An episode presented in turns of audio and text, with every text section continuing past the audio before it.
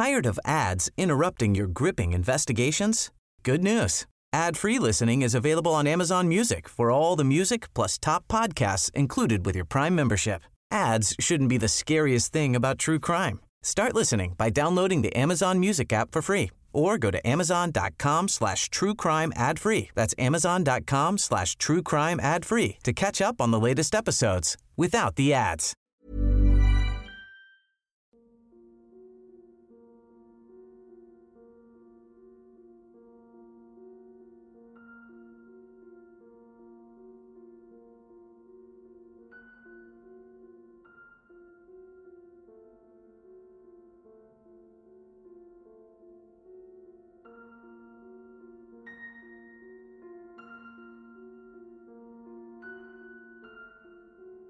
En 1930, un inmigrante alemán de 53 años comenzó su obsesión por una chica de origen cubano, quien él creía era el amor de su vida a quien había visto en varias visiones fantasmales durante su infancia. La pobre mujer, enferma de tuberculosis, terminaría por morir, aunque el fallecimiento fue solo el comienzo de su tormento. Esta es la historia de Carl Tanzler.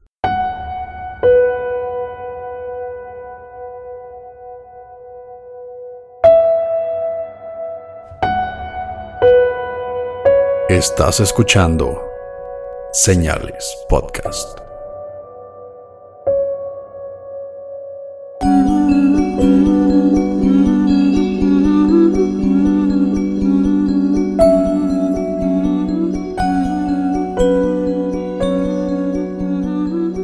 Buenas noches a todos y gracias por acompañarnos en un episodio nuevo de Señales Podcast. De nuevo, muchas gracias a todos los que nos escuchan, nos comparten, nos comentan. En todos lados, en Instagram, Facebook, en YouTube, nos mandan mensajes personales, nos han visto en la calle, nos mandan saludos en todos lados, de verdad, muchas gracias a todos.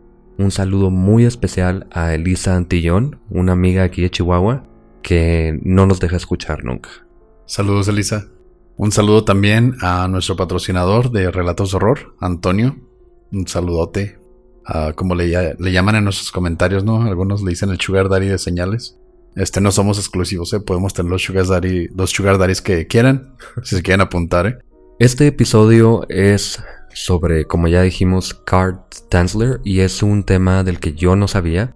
Oscar es el que tuvo la idea de, este, de esta persona, de este individuo. Está bastante enfermo. Y Oscar, ¿por qué no nos platicas de él?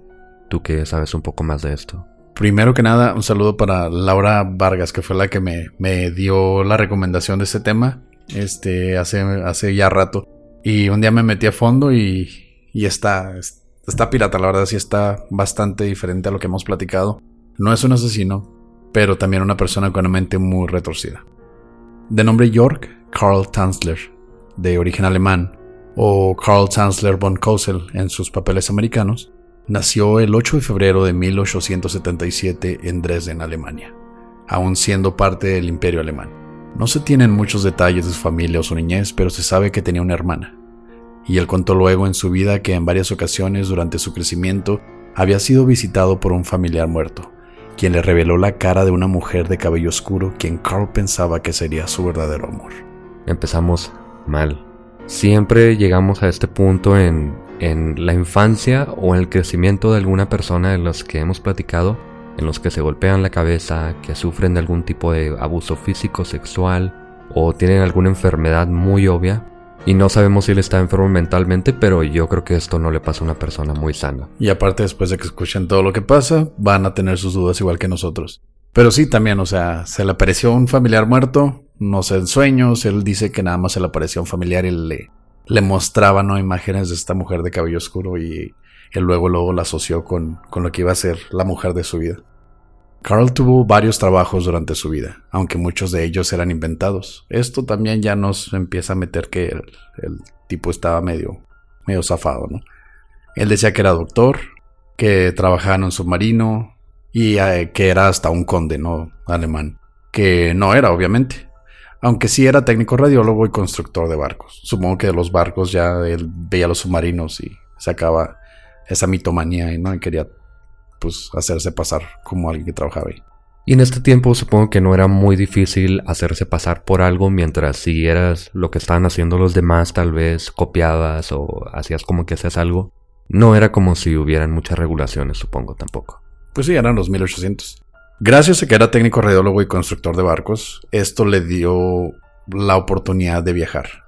De Alemania, Carl se fue a la India, de la India se fue a Australia, donde planeaba comprar equipo para irse a las islas del sur como Samoa, Fiji, la isla de Pascua. Él tenía sus vacaciones planeadas, ¿no? Hasta el momento todo va bastante normal. Tenía sueños, era un poco mitómano, pero pues en algún momento todos hemos dicho una mentirilla. No tanto como para ser submarinos, ¿no? Pero ya en Australia, alrededor de 1904 y teniendo 27 años, comienza a comprar todo para su viaje. Compró propiedades, incluyendo una isla, o sea, sí tenía dinero. Compró botes, se compró un órgano porque le gustaba mucho tocar el órgano, etc. Todo esto le tomó cerca de 10 años, pero para cuando comenzó a construir su propia nave, se desata la Primera Guerra Mundial en 1914. Las autoridades militares inglesas que aún ocupaban Australia llevan a Carl a un campo de concentración, entre comillas por precaución, ya que era alemán, junto con varios prisioneros de guerra hindús y chinos. Esto de campo de concentración realmente es una prisión, simplemente porque es alemán y puede ser un agente trabajando para el gobierno alemán, para utilizarlo como prisionero de guerra a cambio de otros prisioneros de guerra, era algo normal realmente. Luego de esto, se le transporta a la prisión de Bahía de Trial, al este de Australia, donde pasaría el resto de la guerra hasta 1918. Al término del conflicto se le lleva al punto de intercambio de prisioneros de guerra en Holanda, se le deja libre y él decide regresar a Alemania y buscar a su madre, a quien no veía desde el inicio de la guerra. O sea, son bastantes años en los que él simplemente se la pasó en estos campos, no eran campos de concentración, pero eran campos de arresto militar, era donde tenían los prisioneros, a los prisioneros de guerra. Con su madre en Alemania él pasa tres años. Alrededor de 1921, teniendo él ya 44 años de edad, conoce a Doris Anna Schaefer de 32 años, con quien se casó y tuvo dos hijas, Ayesha y Clarista Tanzler. En 1926, su mamá le sugiere que mejor se vaya con su hermana a los Estados Unidos, así que Carl y toda su familia se transportan a Cuba y de ahí se van a Zephyr Hills, en Florida. En 1927, Carl decide dejar a su esposa e hijas en ese pueblo y él se traslada al pueblo o ciudad de Key West en el mismo estado para trabajar como técnico radiólogo en un hospital pues supongo que ya estando en Estados Unidos él pudo explotar sus habilidades. Hasta el momento es la historia de cualquier inmigrante que llegó a Estados Unidos, ¿no? Como los que llegaban a Ellis Island y se hacían valer de, la, de lo que sabían, bueno, de lo que habían aprendido en sus países de origen para sustentar sus vidas. Hasta el momento Carl es una persona normal que está tratando de ganarse su vida para pues, sostener a su familia. Hasta ahora le va un poco mal a Carl porque pues se desata la guerra, es prisionero, se le deshacen completamente los sueños de irse a vivir a estas islas de, del sur del Pacífico, pero parece que ya va encaminando su vida, ya tiene dos hijas, así que todo parece irle bien ya a Carl. Ahí es donde todo cambia. El 22 de abril de 1930, a sus 53 años, es cuando conoce a María Elena Milagro de Hoyos, una mujer cubanoamericana de 20 años que visitaba el hospital con su madre para ser examinada. Carl inmediatamente reconoció a Elena como la mujer que había visto en sus visiones, además de ser una mujer bastante atractiva. Obviamente, en una cubana de 20 años a un alemán de, de 53 años, pues obviamente sí, sí le llamó bastante la atención al viejito, ¿no? Nada tonto, obviamente. Le casi triplica la edad. Ella va acompañada de su mamá incluso, es, es una niña realmente. Y no sé si realmente él pensara que sí era la mujer de sus sueños, aunque ya luego vamos a ver que probablemente sí, pero es muy conveniente que sea una mujer de tan poca edad. María Elena era hija de un artesano de cigarros llamado Francisco Hoyos y su madre Aurora Milagros. Tenía dos hermanas de nombre Celia y Florinda. Esta última estaba casada hasta que su esposo murió electrocutado tratando de salvar a un compañero de trabajo y el mismo año ella murió de tuberculosis. Ahí empiezan las tragedias en la vida de esta pobre chavita, ¿no? En 1926, cuatro años antes de conocer a Carl, María Elena se casó con un hombre llamado Luis Mesa, pero Luis la abandonó después de que perdieran un embarazo y él se fuera a Miami, aunque legalmente ellos seguían casados. Él nada más pues la abandonó, dijo, ¿perdiste a mi hijo? Chido, ahí te ves. Aunque ella tenía 16 años, no sabemos qué edad tuviera Luis. Se acostumbraba a que se casaran con hombres mucho mayores que ellas, pero pues sí, él se va simplemente y la deja con su mamá, ya habiendo muerto una de sus hermanas. La historia en, estos, en este punto ya es, pues hasta puede parecer un, un caso de mujer, casos de la vida real, ¿no? O algo de la Rosa de Guadalupe, algo, una novela bastante normal. Es entonces que María Elena es diagnosticada con tuberculosis también, igual que su hermana que había fallecido. Y durante sus visitas al hospital es que Carl la conoce, y convencido de que ella era su verdadero amor por estas visiones que había tenido de chavito, Carl convence a sus superiores de conducir tratamientos experimentales con ella. Estos consistían en brebajes caseros, hierbas y tónicos, además de tomar costoso equipo prestado, obviamente sin permiso, incluyendo una máquina de rayos X que instaló en la casa de Elena. Para mencionar en ese entonces, supongo que esas máquinas eran carísimas, ¿no? O sea, eran pocos los hospitales que la tenían, entonces este se la robó. Como era técnico radiólogo, pues fue fácil instalarlo en la casa de Elena. Carl también solía darle costosos regalos, aunque ella nunca mostró afecto por él, cosa que no lo detuvo para seguir cortejándola.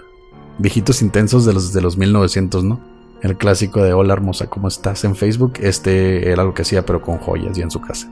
Pero en lugar de llevarla por un café, llevarla por unos tacos, algo así. No, ¿sabes qué? Voy a tratar de salvarte de la tuberculosis que probablemente te vaya a matar. Exacto.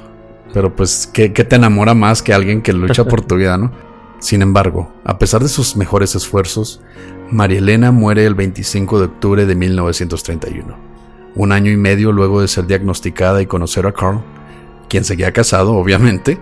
Además, insistió en pagar por el funeral, incluso contratando una mortuaria para embalsamar a Elena y de construir un mausoleo en su honor. Fin. Ahí se acaba. Este hombre se enamora, se muere, la mujer, ya no hay nada que hacer, sigue con su vida normalmente, ¿no? Trágico. Les dije que iba a ser algo diferente, entonces este, les agradecemos por escuchar Señales Podcast. Buenas noches. Pues no, aquí, para sorpresa de nadie, es cuando se descarrila por completo esta historia. Carl era el único dueño de las llaves del mausoleo que él mandó hacer. No parece tan raro, pero él entraba casi diario por las noches, después de trabajar, a visitar el cuerpo de Elena, donde él decía que el espíritu de la mujer le cantaba su canción favorita y le pedía que la llevara a casa. Se rumoraba también que Carl había instalado un teléfono dentro de la construcción para hablar con Elena en cualquier momento normal, ¿no? O sea, he escuchado de mausoleos en Sinaloa de los grandes narcos donde les ponen cocina, les ponen televisión y les meten su trocona, ¿no? Pues yo no veo nada diferente aquí. Este es un visto bastante fuerte. Imagínate, tú le mandas un mensaje a la morrita que te gusta, se tarda unas 3, 4 horas, ya estás pensando lo peor. Imagínate por dos años estarle llamando al cuerpo muerto de la niña de la que te enamoraste. O sea, ese es el, es el máximo dejarte en visto, ¿no? Esto lo hizo, como ya dije, por al menos dos años, hasta que los locales se dieron cuenta, obviamente, y comenzaron los rumores. Lo que terminó porque lo despidan del hospital en abril de 1933, y es entonces que Carl utiliza un carrito de carga de esos rojos, así como para un, papá jalar a su niño. El, famosísimo vagón, ¿no? O sea, el un rojo, cuatro llantitas y un, jalón. Sí. Utiliza uno de estos carritos, mete el cuerpo o sube el cuerpo de Elena y se lleva el cuerpo a la casa. Teniendo el cuerpo solo para él, Carr hizo lo mejor que pudo pensar para preservar el cuerpo de su verdadero amor, entre comillas, y lo siguiente fue lo que hizo. Utilizó cables de uno de sus órganos para fortificar el esqueleto, reemplazó los ojos con esferas de vidrio, cubrió su piel con tela encerada y con un tipo de pasta para que no se siguiera pudriendo y cayendo a pedazos. Ya tenía dos años de muerto. Elena. Metió pedazos de ropa en sus orificios para rellenarla y evitar que se deformara como lo hace un cuerpo normalmente. Hizo una peluca con los cabellos que pudo recuperar del cuerpo. Se dice que también la mamá le dio algunos cabellos que pudo recuperar. No sé por qué tenían esa costumbre las señoras antes de conservar cabellos. Yo me acuerdo que mi mamá tenía, o no sé si tiene todavía, unos pedazos de cabello de cuando yo era chiquito y me cortó el cabello por primera vez. Pues es que esto se hacía antes, ¿no? O sea, también se sabe de familias que guardan el, el pedacito de cordón umbilical de cuando el bebé nace, el botón, Sí. y lo guardan así junto con el acta de nacimiento, ¿no? Y, y el piecito que, o sea, que te toman la huella del piecito y lo ponen así de que nací, soy un niño y cosas así. Pero, pues ya que se lo dieran a él, ya está así como que fuera de, de rollo, ¿no? O sea, ¿qué, ¿qué pudo haber dicho él para que le dieran el cabello de ella? Y aparte no es para, o sea, yo no me morí, yo sigo vivo, es un recuerdo de cuando era niño, no es para ser un muñeco de, del bebé que se te murió, obviamente. Pero, además de eso, la roció de desinfectante y perfume para cubrir el olor a descomposición, la vistió con ropa nueva, que esto fue lo que comenzó los rumores al parecer porque iba a comprar ropa para mujer, y la acostó en su propia cama donde dormía con el cuerpo. De hecho, se mencionaba que hasta le puso una cortina, ¿no? O sea, una cortina que se las llamaba las cortinas nupciales, ¿no? Para guardar la privacidad de, su amorío con un cadáver, güey. Un, Un- cadáver. Un cuerpo necesita privacidad, Oscar. Se mueva o no, tú no puedes estar espiando lo que está haciendo un cuerpo todas las noches. Sí, quién sabe, o sea, ¿qué tal si lo encuentras haciendo algo, güey? Durante los siguientes siete años, los rumores entre los vecinos solo crecieron. Algunos contaron que lo veían por su ventana bailando en ocasiones con una muñeca gigante. Un niño fue el que lo vio bailando con lo que ahora sabemos que fue la muñeca de Elena. También se que no era una muñeca, que era Elena. Bueno, sí, pero el, el niño obviamente pensaba que era una muñeca. Y ahí voy a meter las fotos, sí parece una muñeca, no parece en absoluto el cuerpo de una mujer. También se descubrió que Carr construía una nave espacial.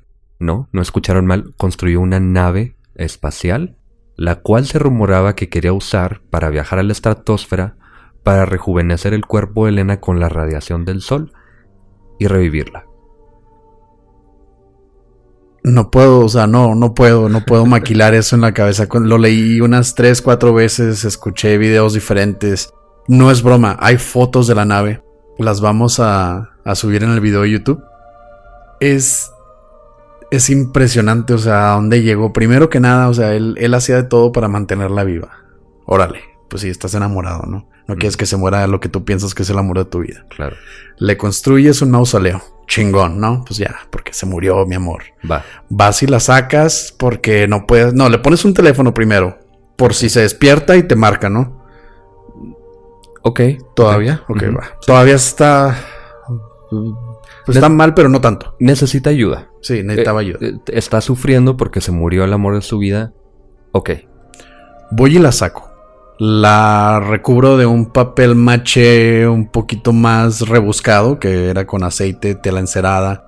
Le saco los ojos a mi amada porque pues ya se veían medio podridos, entonces yo no quería que perdiera esa mirada angelical, le pongo unos de vidrio. Este, se le estaba yendo el busto para adentro, entonces le pongo pedazos de tela adentro para que pues se siga viendo exuberante, como la recuerdo. Y ahí creo que ya no se acordaba muy bien cómo se veía porque parecía literal una muñeca. O sea, si la foto la ves y dices, esto no es un cuerpo, esto no es una persona. Va, órale, estás enfermo. Ya, todavía está pasable, ¿no? No. No, no está pasable. No, no, ya esto ya es una piñata muy extraña. No, ya aquí ya me salí desde los ojos yo. Pero no, no, no, no. Todavía puedo hacerle una nave espacial para llevármela a la estratosfera. No sé cómo voy a hacer que esa nave espacial se mueva. Voy a llegar a la estratosfera. La radiación del sol va a hacer que mi mujer vuelva a la vida. No sé qué iba a hacer con los ojos de vidrio cuando se le botaran le salían los ojos de verdad. Cuando se. O sea, este vato ya estaba al borde. No, de hecho pasó el borde de la locura. Ya estaba rayando en la esquizofrenia. ¿Qué pensaría Card que le iba a pasar a él? Si él creía que el cuerpo iba a revivir por la radiación del sol y él iba a ir conduciendo la nave, obviamente, ¿qué pensaba que iba a pasar ahí? Pues iba a ser joven, ¿no? Y. No sé, o sea. ¿Sabes que esto lo relaciono con eso de que decía que era doctor, que era que era marino, que hacía todas estas cosas?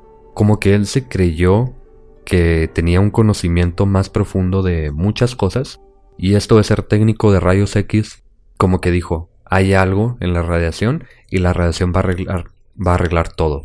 Pues. No. Ya con todos estos rumores que tienen 7 años circulando de boca en boca, todos estaban seguros de que Card tenía relaciones con, con el cuerpo de Elena, cosa que confirmaron examinaciones luego de su arresto.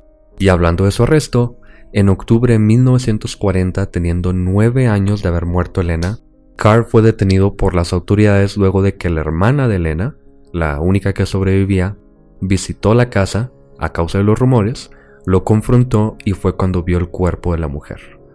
Le habló a la policía, la policía obviamente fue a la casa, fue arrestado y fue procesado por crímenes de destrucción de tumbas y remover el cuerpo sin autorización con agravante de intención sexual. Agravante de intención, o sea, va, intentó hacer algo con ella. Ahí no termina eso. Luego de su audiencia preliminar el 9 de octubre del mismo año, Carl fue puesto en libertad ya que el estatuto de limitaciones se había cumplido. Literal había pasado demasiado tiempo. O sea, eran siete años. Siete años de tener a esa piñata, pascualita, pirata. Los que no son de Chihuahua, busquen a la pascualita. Es una historia muy chida. Este.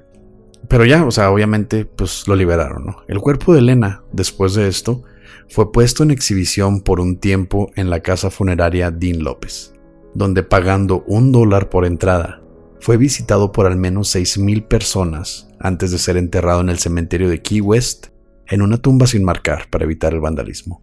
O sea, no era suficiente para la familia saber que un enfermo había exhumado los restos de su hija.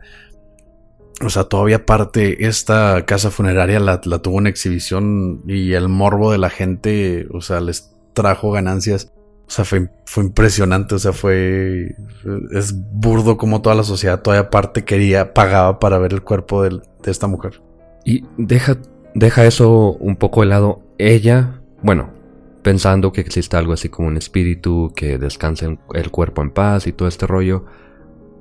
No nada más murió muy joven, obviamente. Estuvo todos estos años en el cuerpo de este personaje, por decirle de alguna forma. Todavía la tienen en exhibición y van y la avientan en una tumba sin marcar. Porque no vaya a ser que el mendigo viejo este vaya y la saque otra vez, porque lo dejaron en libertad. O cualquier otro pinche loco, ¿no? Que se le ocurriera hacer lo mismo, ¿no? O sea, pues dijo, sí se puede, pues ya está ella lista, ya está la piñata completa, pues voy y la saco, ¿no? Y la voy a palos. y se dice también, como dato curioso, que mientras tenían detenido a Carr, él era visitado por muchas personas que lo veían como alguien excéntrico, para decir poco, pero era simplemente una persona que sufrió por amor, que estaba dolido, lo veían como una persona muy romántica, de alguna forma, y se dice que hasta dos prostitutas cubanas ofrecieron sus servicios gratis para Carr. Nueva idea de negocio para mí, pero eso hablaremos después. O sea, todavía... O sea, el güey sí es un héroe. O sea, a mis ojos es un enfermo, es un, es un, es un imbécil que, o sea, fue y manchó el nombre de esta mujer, no la dejó descansar en paz, hizo pasar por todo esto a su familia. No tiene perdón este güey. No, para nada. Y poco se publicó sobre los actos necrofílicos de Carr porque en ese tiempo se evitaba hablar de detalles que pues simplemente iban a afectar al, al imaginario de la sociedad o, o, iba a causar algún tipo de, no sé, histeria o algo así. O hasta una tendencia, ¿no? Darles ideas a los pinches locos. Exacto.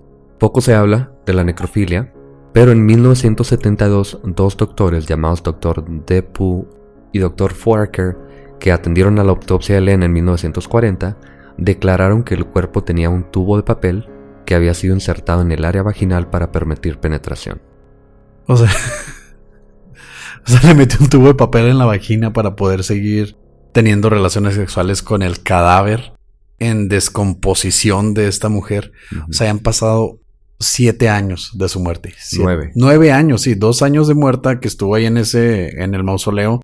Más siete que este güey la pasó en la casa y la hizo su esposa de alguna manera. Y pues obviamente pues se sentía solo, ¿no? Entonces, pues por eso puso la sabanita, ¿no? Para darse privacidad cuando hacía sus cosas con el cadáver. No puedo imaginarme el olor. O deja tú, o sea, ni se parecía ya a la, a la señorita. O sea, vamos a poner las fotos de cómo era ella antes de morir y luego la monstruosidad, la atrocidad en la que lo en lo que la convirtió este hombre, o sea, eh, sí parece una piñata, una piñata de mujer con un tubo de papel metido en la vagina. Pero ¿qué más quieres? Vamos a irnos a un extremo. ¿Qué más quiere una mujer más que un hombre que lo dé todo por ella, en vida o muerte? Sí, pero no de esa manera, ¿no? O sea. Pues... Sí, estoy, obviamente estoy mamando nomás para seguir diciendo algo. o, o sea, no, no, no tiene... Ok. Va a la visita, le pone el teléfono, hasta ahí está bien. Pero todo lo demás es increíble. La nave. Yo creo que la nave espacial y, el, y el tubo de papel se llevan todo, ¿no? O sea, eso ya. Aparte de haberla tenido en su casa y forrarla todos los días y echarle perfume y aceite. Y se dice también que cuando fue puesto en libertad, él pidió que le regresaran el cuerpo de Elena. Obviamente le dijeron que no. Claro que no. Pero todavía tuvo el descaro, ¿no? Pues vuélvanme mi esposa, ¿no? Para esto, él seguía casado. O sea, él nunca se divorció. Y después de esto, después de haber sido liberado. Después de salir de no sé dónde nunca había haber salido, en 1944, Carl se mudó al condado de Pasco, cerca de Zephyr Hills, donde, pues, eh, si escucharon al principio, estaba su familia, donde escribió su propia biografía llamada, y cito, Aventuras Fantásticas. Hijo de su chingada madre. No veo nada fantástico en sus aventuras. Fuera lo de la nave espacial, está de chingón. Si él se hubiera dedicado a eso, no, tampoco le habría ido bien, pero pues tenía un chingo de ideas bien suaves, ¿no? O sea, no tan suaves como lo que hizo, pero tenía un chingo de ideas piratas. O sea, pudo haber escrito un libro mejor que Julio Verne. Tenía imaginación. Eso, eso sí es comendable hasta cierto punto. Pero sí. Eh, hace falta un cerebro único para hacer estas cosas. Después de haber escrito esta biografía, Aventuras Fantásticas, terminó viviendo cerca de su esposa, quien se dice que lo ayudó a mantenerse hasta edad avanzada, y por si fuera poco, usando la máscara mortuoria de Elena, Carl hizo una estatua de tamaño real con la que vivió hasta su muerte el 3 de julio de 1952 a sus 75 años de edad. No, no hay más que decir. Es. Pues vivió con ella. Y murió con ella también. ¿Por qué no lo hizo al principio? O sea, ¿por qué en vez de sacar el cuerpo no sacó nada más la, marca, la máscara mortuoria y se hizo la estatua esta? O sea, Bueno, pero no era el cuerpo. No le quisieron regresar el cuerpo, no lo encontró. No sé si lo buscó, pero no pudo encontrarlo de nuevo. Yo creo que era lo último que podía hacer, de alguna forma un poco, eh, no sé, retorcida. Pues sí, retorcido obviamente. Pero le pudo haber metido un tubo de papel a la estatua también. O sea, iba a ser la misma. O sea, el otro nada más eran pedazos de tela con carne podrida. ¿Sabemos si comió parte del cuerpo? Nah. No, ¿verdad? No creo, yo creo que la respetaba demasiado como para comérsela. Bueno, respetarla queda entre comillas también. Bastante, entre comillas. Porque le sacó los ojos. Y, Y por el- todo lo demás que le hizo, obviamente, le daba su privacidad, al menos, pero no creo que haya tenido consentimiento para meterle el tubo de papel y todo lo demás. Y no sabemos qué más le haya metido y esperemos que nada más haya quedado en eso. Y se dice también, aunque es un rumor, no es confirmado, yo creo que es un invento, pero se dice que cuando descubrieron su cuerpo tres semanas después de que murió, lo encontraron abrazado de la estatua de Elena. Y que estaba en sus brazos, ¿no? Pero eso ya era para meterle más romanticismo, dejarlo como una muerte poética, ¿no? Donde al final murió en los brazos de su amada, que ya no era su amada, era una estatua con la cara de la mujer a la que tuvo siete años pudriéndose en su cuarto. De hecho, Pepe, hizo una investigación así bien interesante y llegamos a la conclusión de que Leona Reggie se, se basó en esta historia de la nave espacial y todo ese rollo para hacer la rola de Love de Zoe pues si se ponen a escucharlo, tiene mucho sentido, ¿no? No muestra el, el tubo de papel, pero es algo metafórico. Pero mi nave se averió. No. no. No. Bueno, es solo una de las tantas teorías de señales. Este. No somos responsables por cualquier fanatismo emperrado que le vayan a tener a Zoe de ahora en adelante. Pero, pues, esta fue la historia de amor y desamor, y no tanto amor, un Romeo y Julieta retorcidos que ni la muerte los pudo separar, aunque ella nunca haya querido ni en vida estar con él. No le podemos decir amor, esto fue obsesión totalmente. Que, ok, si no hubiera contado esto de que veía a esta mujer en sus visiones desde niño, va, te enamoras, estás grande, quieres iniciar tu vida, por alguna razón no quieres estar con tu esposa, está bien, pero tiene un trasfondo desde, el, desde los inicios de la vida de Carr que, que es totalmente enfermo, esto no, no es amor de ninguna forma. Para esto, Señales Podcast no aprueba la exhumación de restos humanos, ya sean femeninos o masculinos, para ningún uso. Todo tiene que ser consensuado, ya sea en vida o muerte. Si quieren pedirle permiso, usan una Ouija, la contactan. ¿Te gusta? Sí. Bueno, pero él dice que ella veía el fantasma de ella y ella le decía que lo, la llevara a casa. Si no hubo una Ouija, la verdad eso no tiene, no tiene fundamento. Este, el notario público no te lo va a aceptar. Entonces, de nuevo, no aceptamos y de hecho condenamos cualquier tipo de actos de exhumación y vida post-mortem. Gracias por escuchar Señales Podcast. Buenas noches.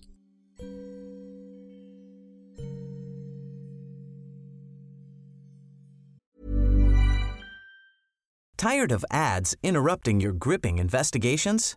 Good news. Ad-free listening is available on Amazon Music for all the music plus top podcasts included with your Prime membership.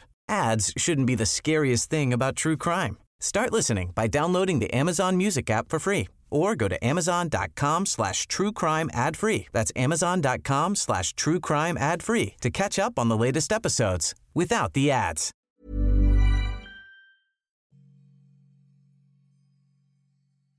Ahora pasamos, como es costumbre, a los saludos al final del podcast, porque son muchos. No es reclamo, agradecemos que, nos sigan. Cada vez hay más gente que se une al grupo de señalados en Facebook. Si nos estás escuchando y no estás en el grupo y quieres pues compartir memes, tus historias, fotos, videos de cosas que te hayan pasado, únete al grupo de señalados y nos pueden seguir en Spotify, en YouTube, en Instagram.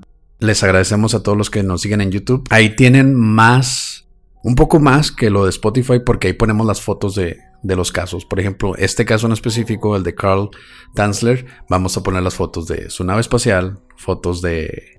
De la piñata. Fotos de la piñata. De Elena. antes de morir y después de que este güey hizo todo su marranero. Y este, fotos de él también, para que vean, para que leen un rostro a esa persona. Y bueno, para pasar a los saludos en Instagram, saludos a Silvia Alvanek, que me dijo que así le mandara saludos, no sé cuáles sean sus apellidos, a Jafet también, a la oficina en Monterrey de donde manda saludos Gris, a Pepito, nada más. Es el de los chistes, güey, el famosísimo Pepito de los chistes nos escucha, güey. Y a Carlos Trejo y ahora Pepito, güey, somos famosos. A Scarlett y Alex de parte de Carla Valdés, a Miguel de Hidalgo, Peter Mata, Rocco Sánchez de la Ciudad de México, y en YouTube a Malu Sánchez de la Ciudad de México también.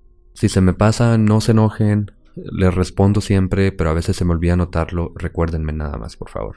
Saludos también a todos los que nos siguen comentando en el grupo de leyendas legendarias, en el grupo de fans de ellos. Muchos cuando alguien está buscando un podcast más que escuchar, nos mencionan. Les agradecemos mucho por la publicidad o por, por el cariño que nos tienen. Y también, pues obviamente un saludo a todos los que llegaron de Leyendas Legendarias a escucharnos. A los que no han escuchado Leyendas Legendarias, les recomendamos el podcast. Es un poco diferente, los temas son similares, pero tienen un giro humorístico bastante suave.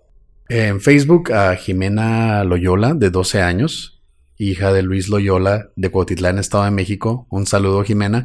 A Morris Jacob, que nos amenazó en el, en el episodio pasado con salir con una espada y matar a todos.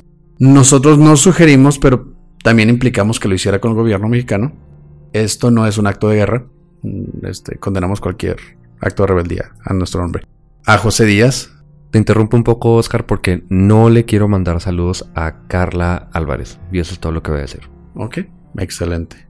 Juanita Donato, que se ofreció a editar nuestro programa si lo invitábamos. A ver cuándo te das una vuelta. Porque Pepe, pues a veces se queda dormido a Mauro B. Salas de Zacatecas, Yali Zárate, que me contactó por mensaje. Saludo Yali, te dije que te iba a mandar saludos.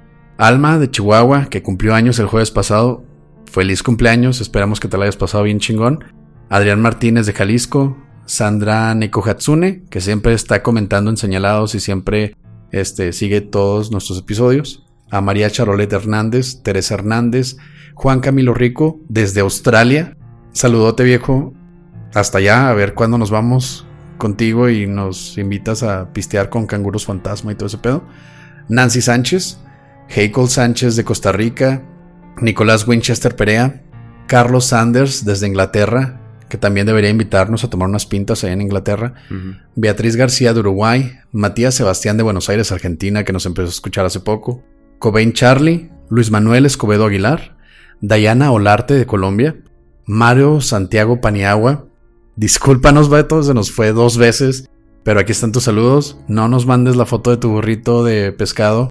Es un chiste local que tenemos con él, pero espero que nunca cumpla la amenaza. A Adolfo Marín de de AutoZone. Él es gerente regional. Yo trabajo para una compañía que se llama DataZone, que presta servicios a AutoZone. Y Adolfo, como es gerente de, de AutoZone, me mandó un correo pidiéndome, bueno, diciendo que nos, que nos escucha bastante seguido. Un saludo, Adolfo, y a todos los owners que están a tu cargo. Un saludo a todos los que nos escuchan. Si alguien se nos pasó, no es personal. Recuérdenos y lo vamos a hacer. Gracias por escuchar Señales Podcast. Buenas noches.